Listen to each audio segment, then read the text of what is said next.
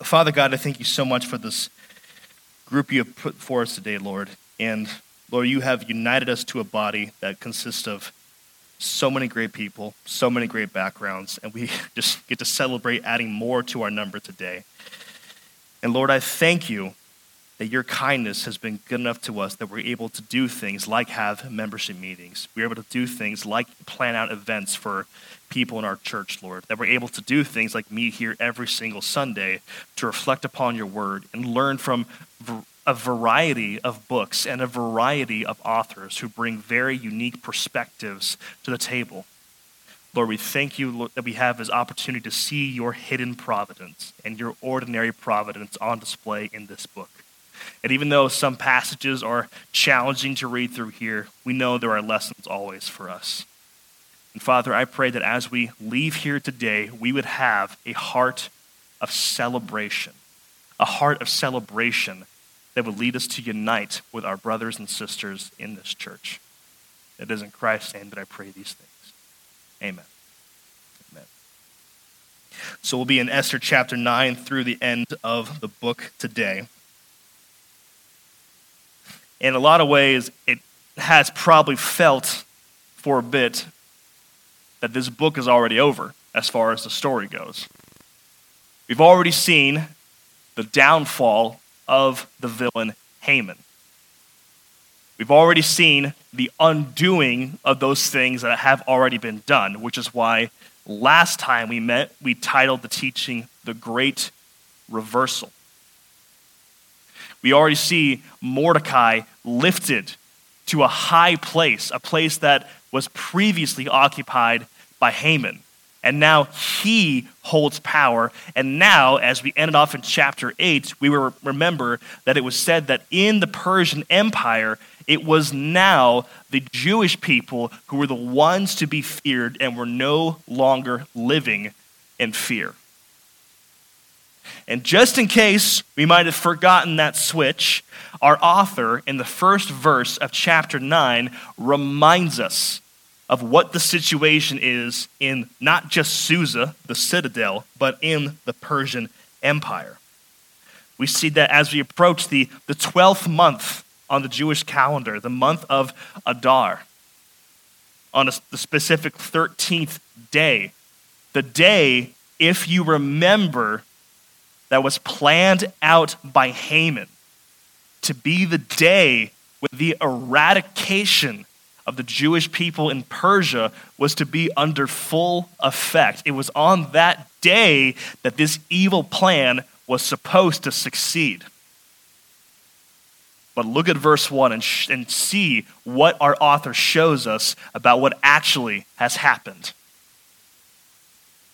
We see on the 13th day of the same, the king's command, and his, when the king's command and edict were about to be carried out, on the very day when the enemies of the Jews hoped to gain the mastery over them, the reverse occurred. And now the Jews gain mastery over those who hated them. The great reversal has been fully accomplished. God's people who were lived in fear and threat of their lives, as they had done many times even before this, now live, at least as our author shows us, in not just safety, but privilege and domination. And throughout verses 2 through 10 here, uh, we see a bit of the fallout of what happens from this. We know that Mordecai is a high ranking official in the Persian court right now. Queen Esther is taking a very adamant role in the fulfillment of the new edict pushed forth by Mordecai that the Jewish people are now permitted to use not just self defense, but retaliation against those who hated them and those who made threats toward them. Now, on the first day here, the 13th in the month of Adar, we see that the immediate fallout from this edict results into immediate action. And when we, read, when we read through a bit of what happens here in Esther 9, and particularly in verses 2 through 16, some of the fallout that happens here is a bit difficult for us to read through on this side of the cross and this side of history. Because what we see as a response to this new position that Mordecai and Esther and their people have is that there is immediate destruction of the enemies.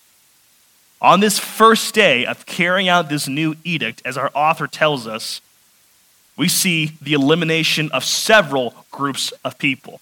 For one, all of Haman's sons, and Haman used to brag about how big his family was, all of Haman's sons are now eliminated. And they're listed out there in detail, name by name. And the only reason that our author would name Haman's sons name by name is because he somehow knew James Culver was going to have to read all of them. and he really, really wanted James Culver to have a lot to do that week before, apparently. So he practiced and practiced. But it's not just Haman's sons that are eliminated. We see 500 men in Susa alone are killed. 500 of those who hated the Jewish people are killed that day. And the way that our author puts it in the text is that the, the Jews did what they pleased to those who hated them. That was in verse 5 that he mentioned that. And we read through this. This is maybe one of those parts of Scripture that we don't want the world to see sometimes. Because where we sit in history, we look back on these things, and though it was a, uh, not an uncommon practice in the time, these, these kind of mass wars like this, it seems a little barbaric to us, maybe in the moment. It seems a little, by, little like overkill. It seems a little backwards to see people actually killing those who even were their enemies. And I'm not going to stand before you here and justify every single action that every character takes in this story. But there are some things we should understand unless we just think that Mordecai and Esther are becoming the new dictators of some sort.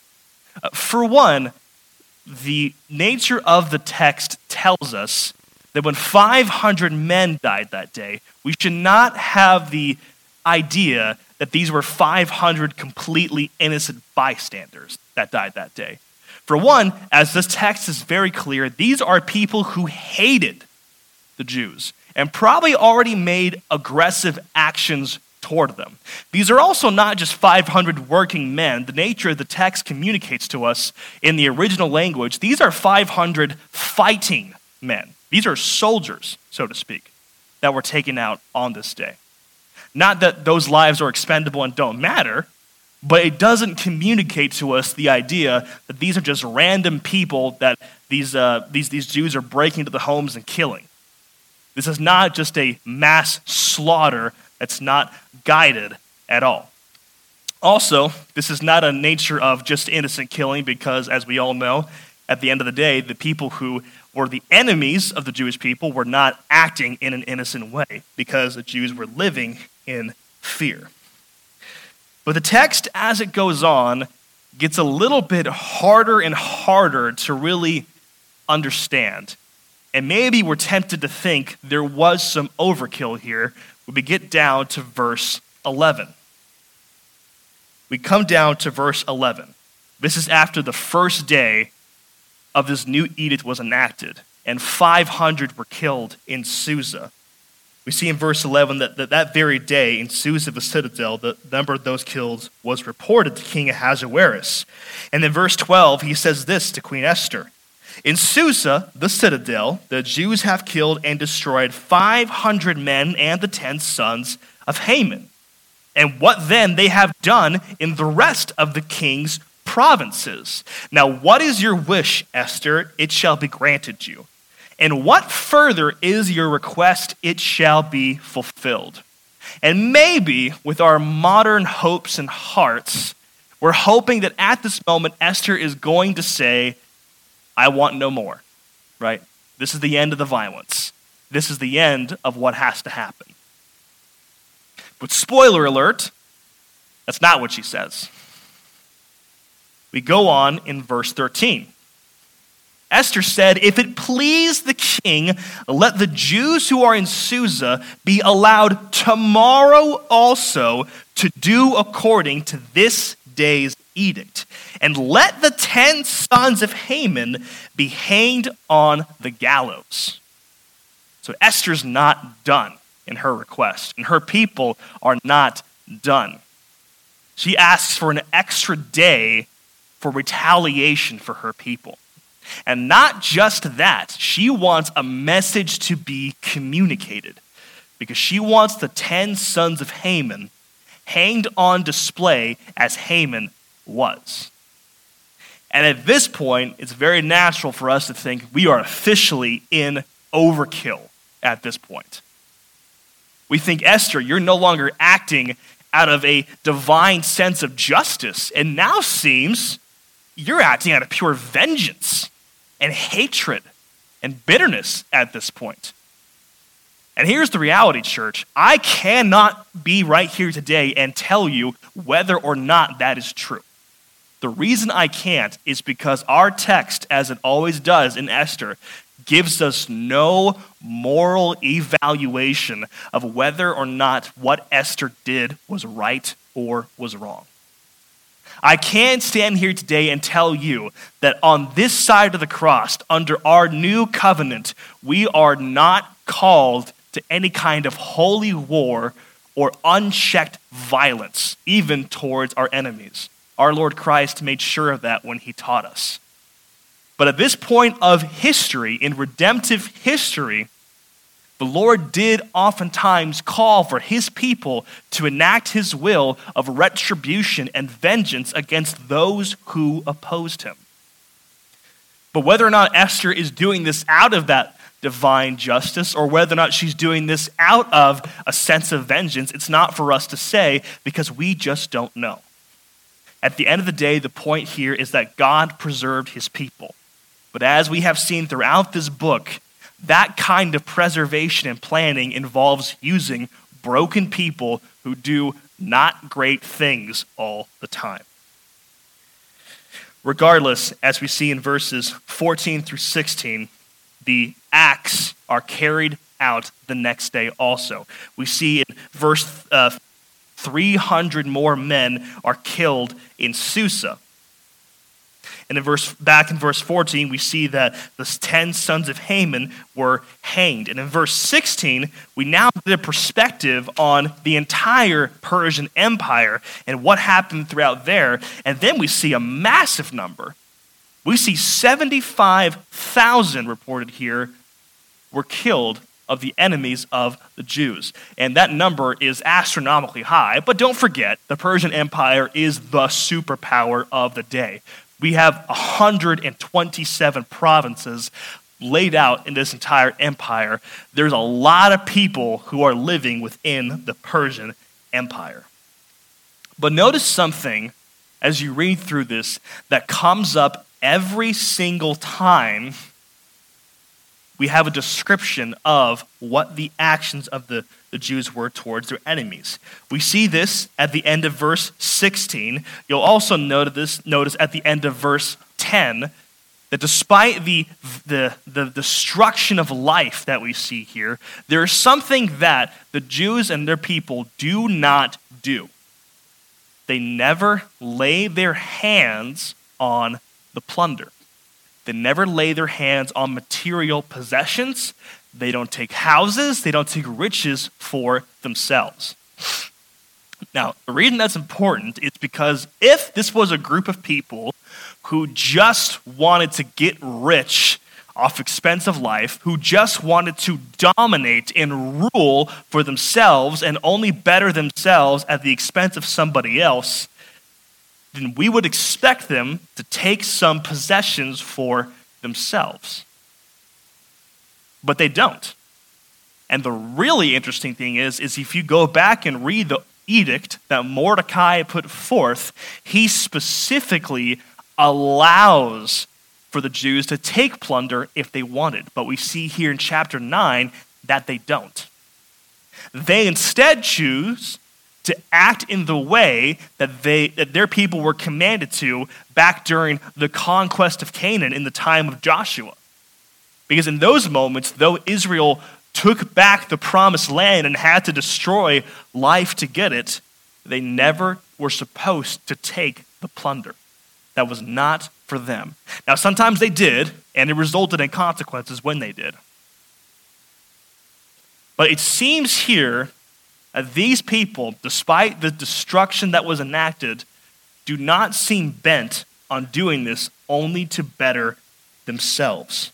They're not doing it for power or for wealth. If they were, they would have done it for, but they would have taken the plunder. It is also interesting to see in verse 16, when we read it, to see what it is that the Jewish people got from this destruction. Verse 16 the rest of the Jews who were in the king's provinces also gathered to defend their lives. Again, not a phrase you would use of somebody who are just dictators and mass aggressors. To defend their lives, and then it goes on to show what it is they got. They got relief from their enemies and killed 75,000 of those who hated them without laying hands on the plunder. See, this is not a people who were doing this for their own benefit. They were doing this for their own deliverance and protection. The reality is, though the words here make it seem like the, the, the people of our story are monsters and dictators, maybe what they actually are are people who are trying to defend themselves the only way they can at this point. And for your notes, I have this for us to remember by.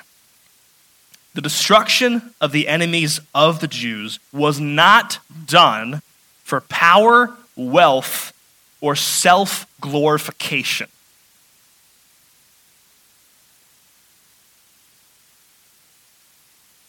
It was done for relief and deliverance.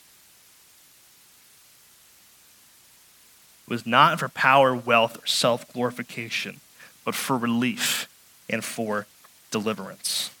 And that church does absolutely matter when we're trying to understand the actions of these people. We cannot just write them off as many want to, as fanatics, as barbarians. These are people who are fighting for their relief. These are people who had been oppressed for a long time. And now that the tables have turned, they have God's promised relief. And as we also talked about last week, we can't forget God did not just promise protection for his people, he promised a curse on those who would go after them. And right now, we see the curse falling on the enemies. And at the end of it all, they finally have their relief. And we see that the response to obtaining this relief was a large moment of thanksgiving and celebration. We pick up in verse 17 that on the 13th day of Adar, the, uh, uh, this was done, all the actions of destruction were done. On the 14th day, they rested. And they made that day a feasting of gladness. And you'll see here in verses uh, 18 through 19, there's an explanation that for some, their day of rest came a day later than those uh, in other places as well. So there are two days here of, of, of, different places of celebrating Thanksgiving, of celebrating deliverance. But the point is is that once they obtained their relief and obtained their deliverance, they celebrate with thanksgiving. Something that happens many times in other places in the Old Testament when God does something miraculous for his people. When Moses crossed the Red Sea with those fleeing Egypt, they celebrated and sang songs of praise. When Joshua managed to get his troops back together, they took over Jericho or they took over the city of Ai, they took over other cities in Canaan, they celebrated with thanksgiving. In the time of the judges, when someone like Deborah comes and frees the captives of God's people from their oppressors, they celebrate. They have a moment of thanksgiving. So, in this moment, this is the Jews in Persia's time to celebrate their thanksgiving. And now, as we see in this passage, this celebration was to be one that would be remembered year after year after year. Because Esther and Mordecai in chapter 9 make it official that every year on this day in Adar, there would be a celebration reminder of this relief that the Lord gave for them. And this relief is now known as the Jewish holiday of Purim. In church, I did not plan this out. I did not put this in my mind when I started going through Esther, but that celebration of Purim is going to be happening this week. In the month of March, it coincides on Tuesday, I believe, is going to be the first day of the celebration of Purim.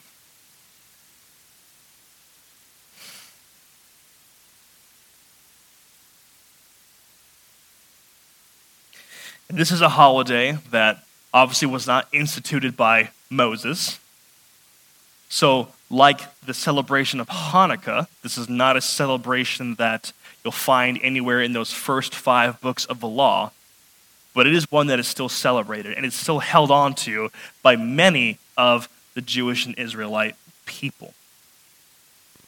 In fact, this was a holiday and a celebration that was clung on to very desperately by those very unfortunate souls who were in concentration camps during the Third Reich of Hitler's rule which is a very difficult time to hold on to a holiday like this.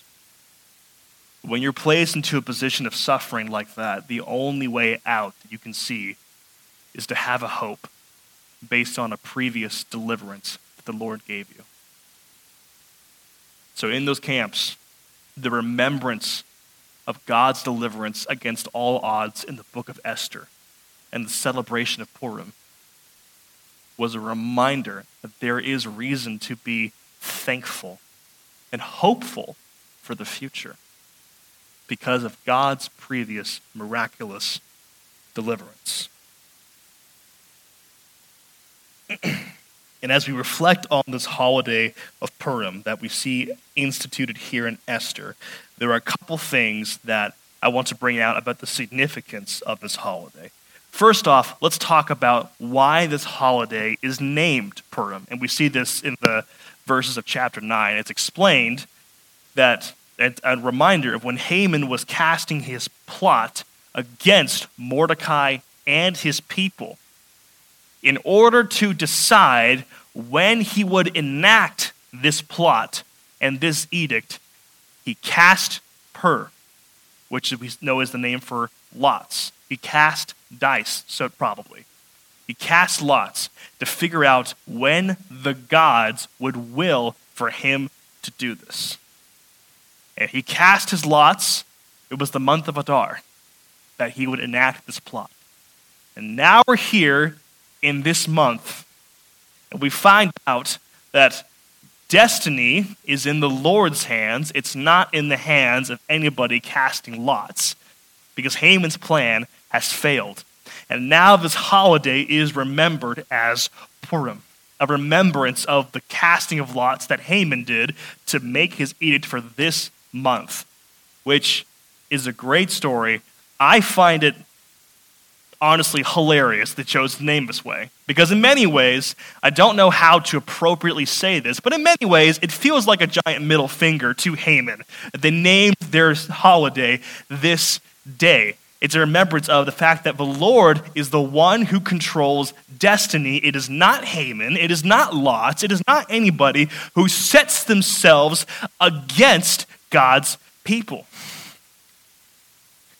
So the name of Purim reminds us, as I have for your notes, of the effectiveness of God's protection. The effectiveness of God's protection.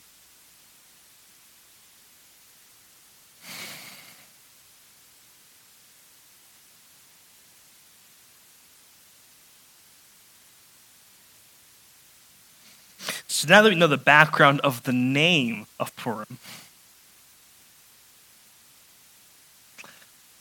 we look into how it was actually practiced. And in verse 18, we see that on the 13th day and on the 14th, depending upon which day, uh, which part of the Persian Empire you were, you were in, rested on the 15th day. They made that day a day of feasting and gladness. Therefore, going to verse 19, the Jews, the villages who live in the rural towns, hold the 14th day of the month of Adar as a day for gladness and feasting, as a holiday, and as a day on which they send gifts of food to one another. So we see here a part of the celebration of this holiday is celebrating with each other. It is giving good gifts to each other. It's celebrating the fact that there is a people, not just a person, that is preserved. It's a group festivity. And as I have for your notes, the practice of celebrating Purim reminds us of the importance of having a people to celebrate with.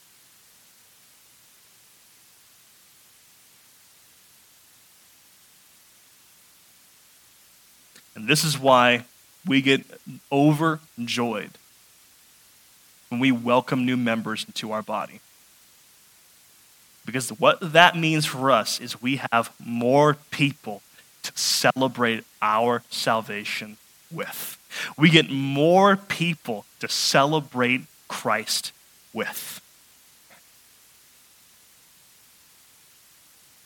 Now we see the celebration of this holiday a day of gladness and feasting, a day of rejoicing. But in this moment of deliverance, unlike other times when they have been delivered, there is something that we don't see in the story. We don't see in the middle of the celebration, just like in the rest of the book, any mention of thankfulness to the Lord any mention of thankfulness to the God of Israel. Because the book of Esther is absent from any recognition of it. And for some, when looking back on this event, they would say that for anybody to celebrate this as a kind of holiday would be wrong because it's a purely human holiday with no recognition of the divine. But I'm not convinced, and others with me, that that has to be an application from the story.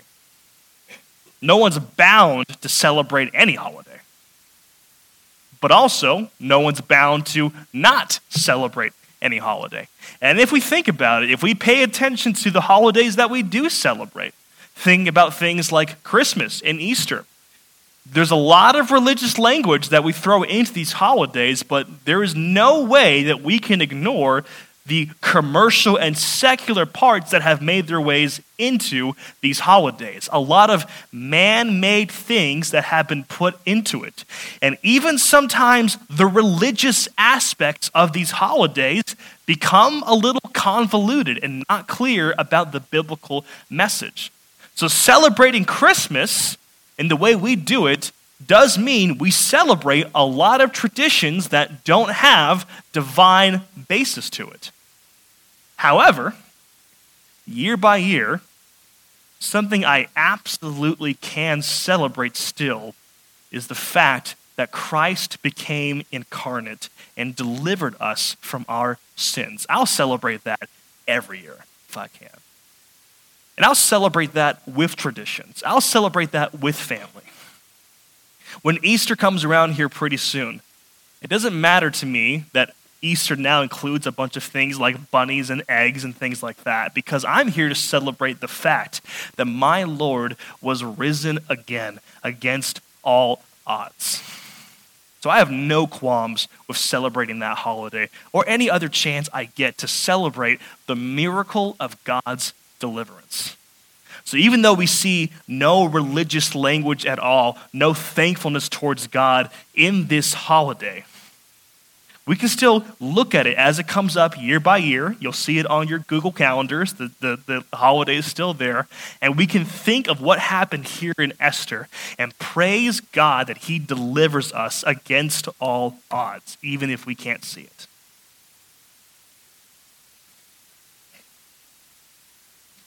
And this celebration, year by year, the Jewish people, is a highlight of their protection. And we see in chapter 9, throughout the rest of it, that Esther and Mordecai make it an official notice to keep celebrating this holiday. And now, moving on, we come into chapter 10. And chapter 10 is the kind of chapter that when you get to it in your Bible reading plans, you're over the moon because it's three verses. And, the, and people can ask ourselves, why didn't they just make this part of chapter 9? My educated response is, I don't know. I didn't do it, so don't blame me. But chapter 10 starts off, and it almost seems like a very random break from what we've been talking about. Because chapter 10 starts off with this, this informative sentence that Ahasuerus, King Ahasuerus, is now taxing his people all the way through to the coastlands. And we think that's great. What does it have to do with anything that we just spoke about? And I think there's a couple ways we could take away from this. Uh, I think this is a, a highlight of the fact that King Ahasuerus is still King Ahasuerus and is still doing things for his own benefit. Some look at this tax and they think this tax was actually the king's attempt to start to improve his empire by making a tax that he could then use to better resources, better education, and better culture in some ways. Because if you go back to the book of Genesis, when Joseph came to power in Egypt, he did something pretty similar to that. He instituted a tax that was meant to better the lives of his people through resources. However, when we look at the rest of the book of Esther, outside of this one verse, is there really any reason to believe the king was doing this for anybody besides himself? If you don't believe me, Go look at the first chapter of this book and look at how the author describes his home, the king's palace, and the parties he was throwing. That kind of money has to come from somewhere. So I think that a lot of part of this is the king is building more taxes to refuel and replenish his lifestyle.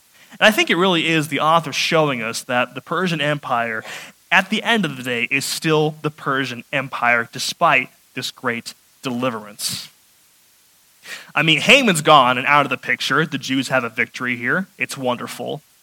But don't forget that Haman couldn't do anything he wanted to do without the king's authority. And though Haman's gone, the king's still there, ready to be manipulated. Which means at some point there's going to be more difficulties for at least somebody in the Persian Empire. So I put all this together, and for your notes, we see here this point that at the end of the story, we are reminded that even though God protects, delivers, and provides for his people, the world will stay the same. The world will stay the same.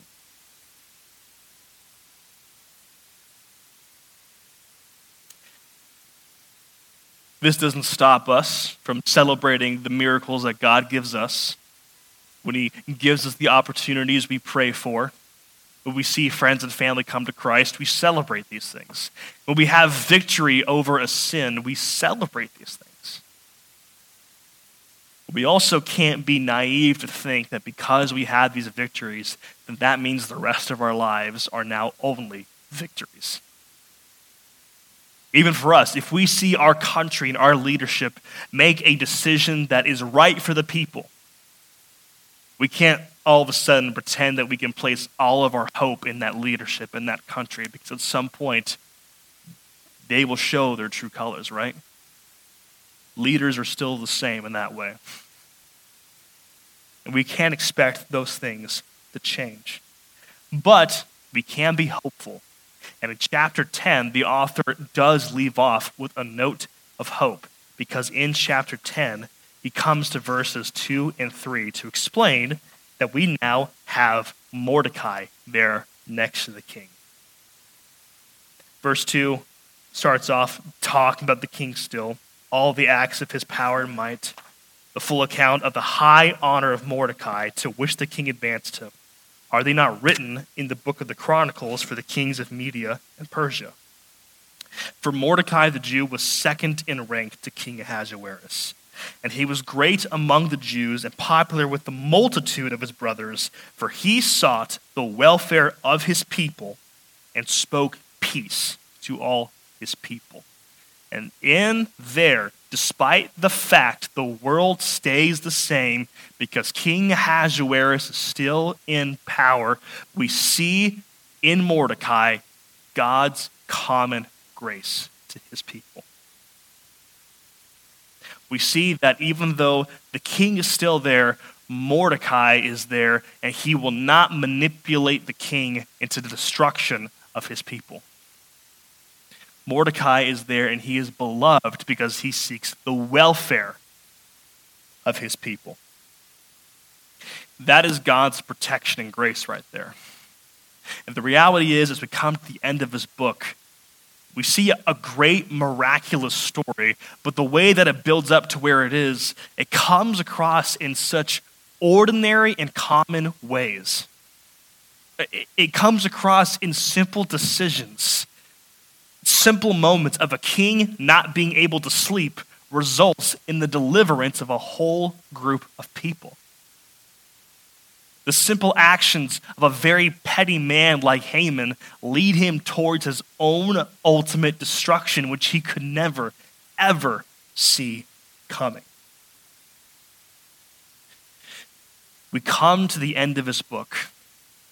We come to see that Mordecai is now in power. And when we look back and see the path for Mordecai to come into power, it did not come by fire and brimstone raining down from the heaven in some miracle. It came through ordinary ways.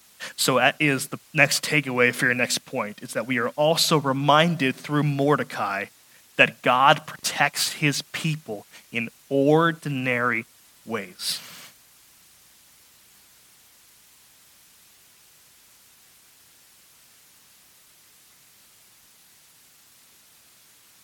And there's a lot of takeaways from this book, church, but if there is something that I want you to always remember about our time through Esther, it's this point. God does work in miracles to preserve his people sometimes. But his providence normally is much more subtle than that. And that teaches us to be a people of faith that God works in the ordinary. We think about what faith is. And I think the greatest definition of faith comes from the Bible itself. Surprise, surprise. Um, the greatest definition of faith comes from Hebrews chapter 11, verse 1. I had this verse up on the PowerPoint for you to read the author says, Now faith is the assurance of things hoped for, the conviction of things not seen. Which means true faith means that we have conviction and assurance in things that are not right before our eyes. And if we only place our faith in miracles to happen, in revivals to happen, and not to say those things can't happen, they certainly can. But if we only place our faith in those things and not in the ordinary, everyday events of God, then our faith will be shallow and immature. A mature faith looks into the ordinary day by day to see God's work and to serve Him in those moments.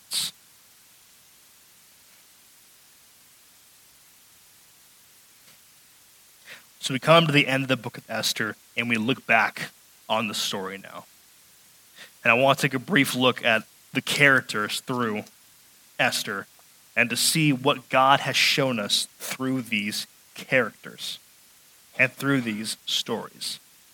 Let's take our main character, Esther.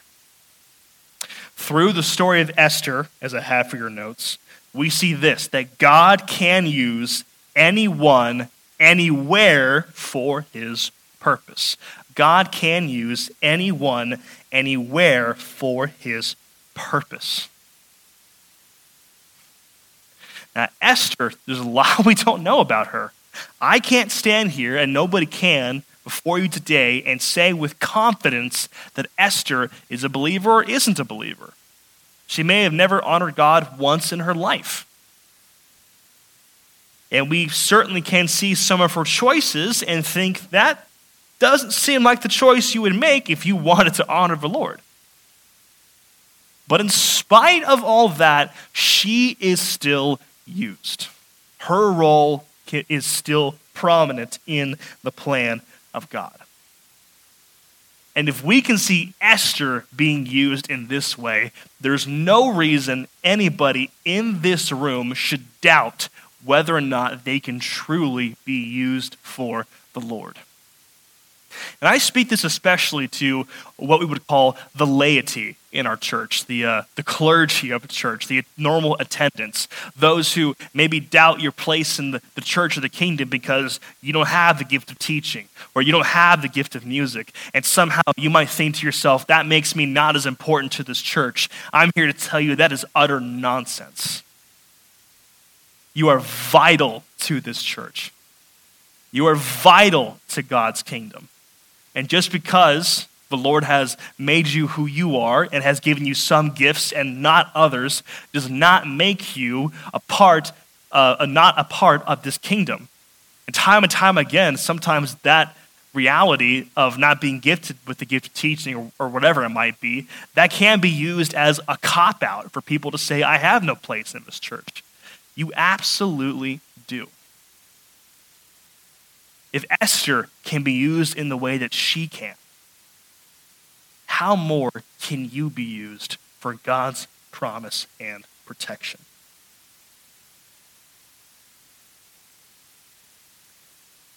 We look at the story of Mordecai as well.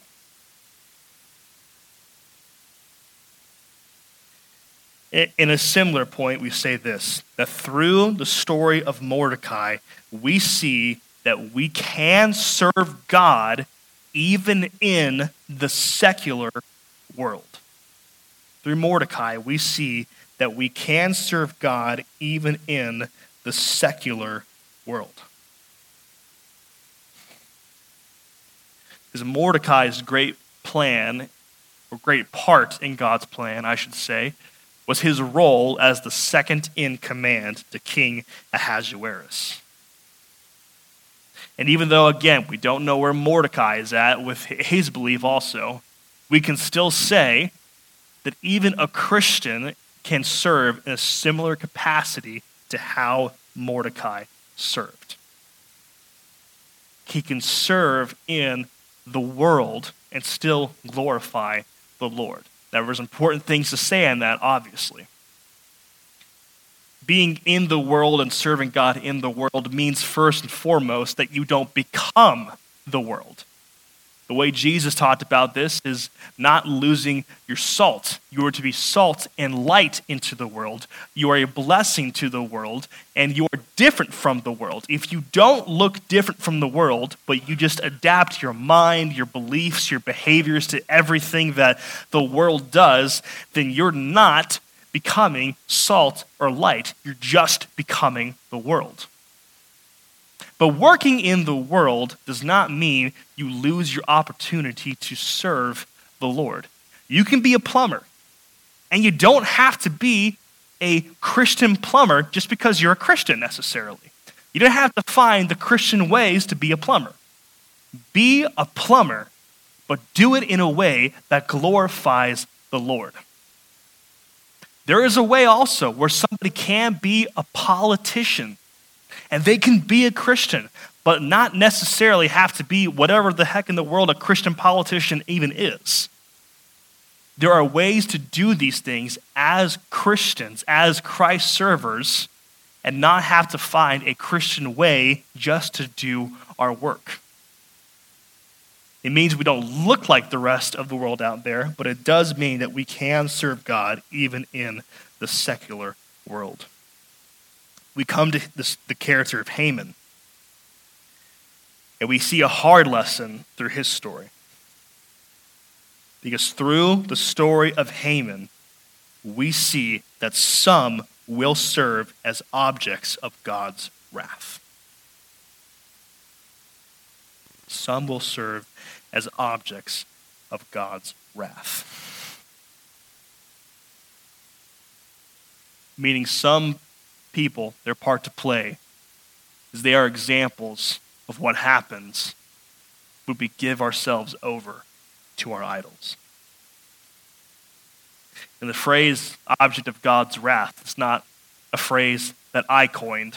It's been around for years and years, dating back to the writings of the Apostle Paul. Let me read for you from Romans 9, verses 22 to 24. Paul pontificating says, What if God, desiring to show his wrath and to make known his power, has endured with much patience vessels of wrath prepared for destruction, in order to make known the riches of his glory for vessels of mercy, which he has prepared beforehand for glory. Even us, whom he has called, not from the Jews only, but also from the Gentiles. There are some whose purpose, in order to show God's glory and mercy more and more, is they serve as vessels of wrath. Now, just as you and I don't know who the chosen of the Lord are, we don't know who the elect are, we also don't know who the objects of wrath are. So we don't ever treat somebody as if we can give up on them because we know they're a vessel of God's wrath. We pray for all. We hope for all that we can have. That we hope that all would know Christ. But it does mean that at times, in God's sovereignty, He chooses to show mercy to some, but not to others. We look at the holiday of, of Purim at the end of this teaching. And in the celebration of Purim, as I have for your notes, we see that there will always be times when we must celebrate God's care. Not times when we should just celebrate it, but times where we must celebrate God's care.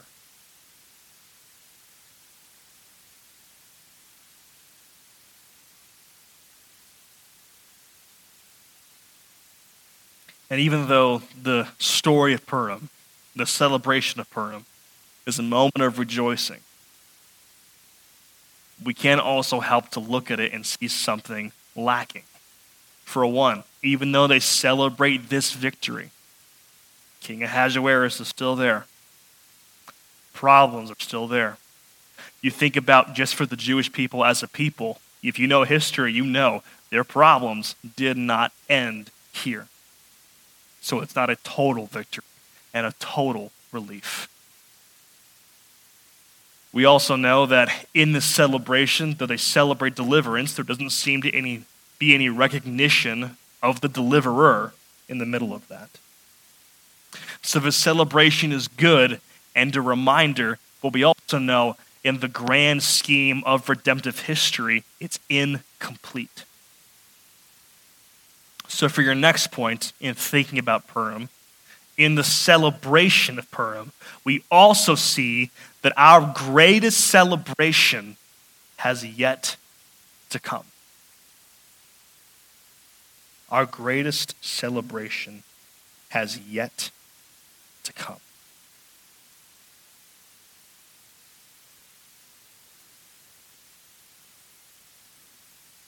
What Esther and Mordecai did was a great victory. Well, when I look at the hope of the Old Testament, I'm brought back to Isaiah chapter 57, verses 19 to 21. a promise the Lord makes. He says, Peace, peace to the far and to the near, says the Lord, and I will heal him. But the wicked are like the tossing sea, for it cannot be quiet, and its waters toss up mire and dirt. There is no peace, says my God, for the wicked. It's a promise made for peace for God's people, and no peace for those who are his enemies. And in thinking upon that, we recognize that there are moments we experience peace and celebration here. But oftentimes, on this side of the cross and this side of heaven, we understand that we still face the fact that we feel more like the wicked in this story, that we're tossed to and fro. And there's no holy war we can wage, there's no fight we can have to give us this peace. But fortunately for us, this peace was already achieved. And we see how it was in, as I have up here in 2 Corinthians 5 21. A simple statement that God made him to be sin who knew no sin. Because of that, there is peace. Because of that, there is a promise of hope. Even though on this side of the cross and on this side of eternity, we still face the fact that we don't have that lasting celebration. yet.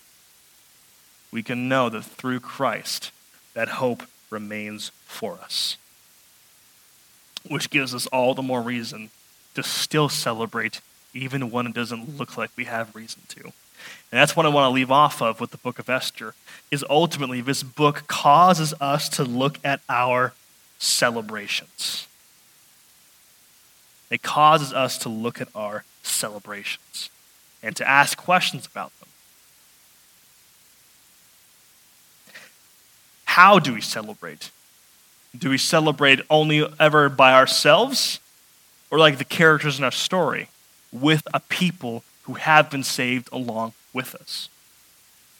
Or do we maybe serve differently than the people in our story and give recognition to the deliverer behind deliverance?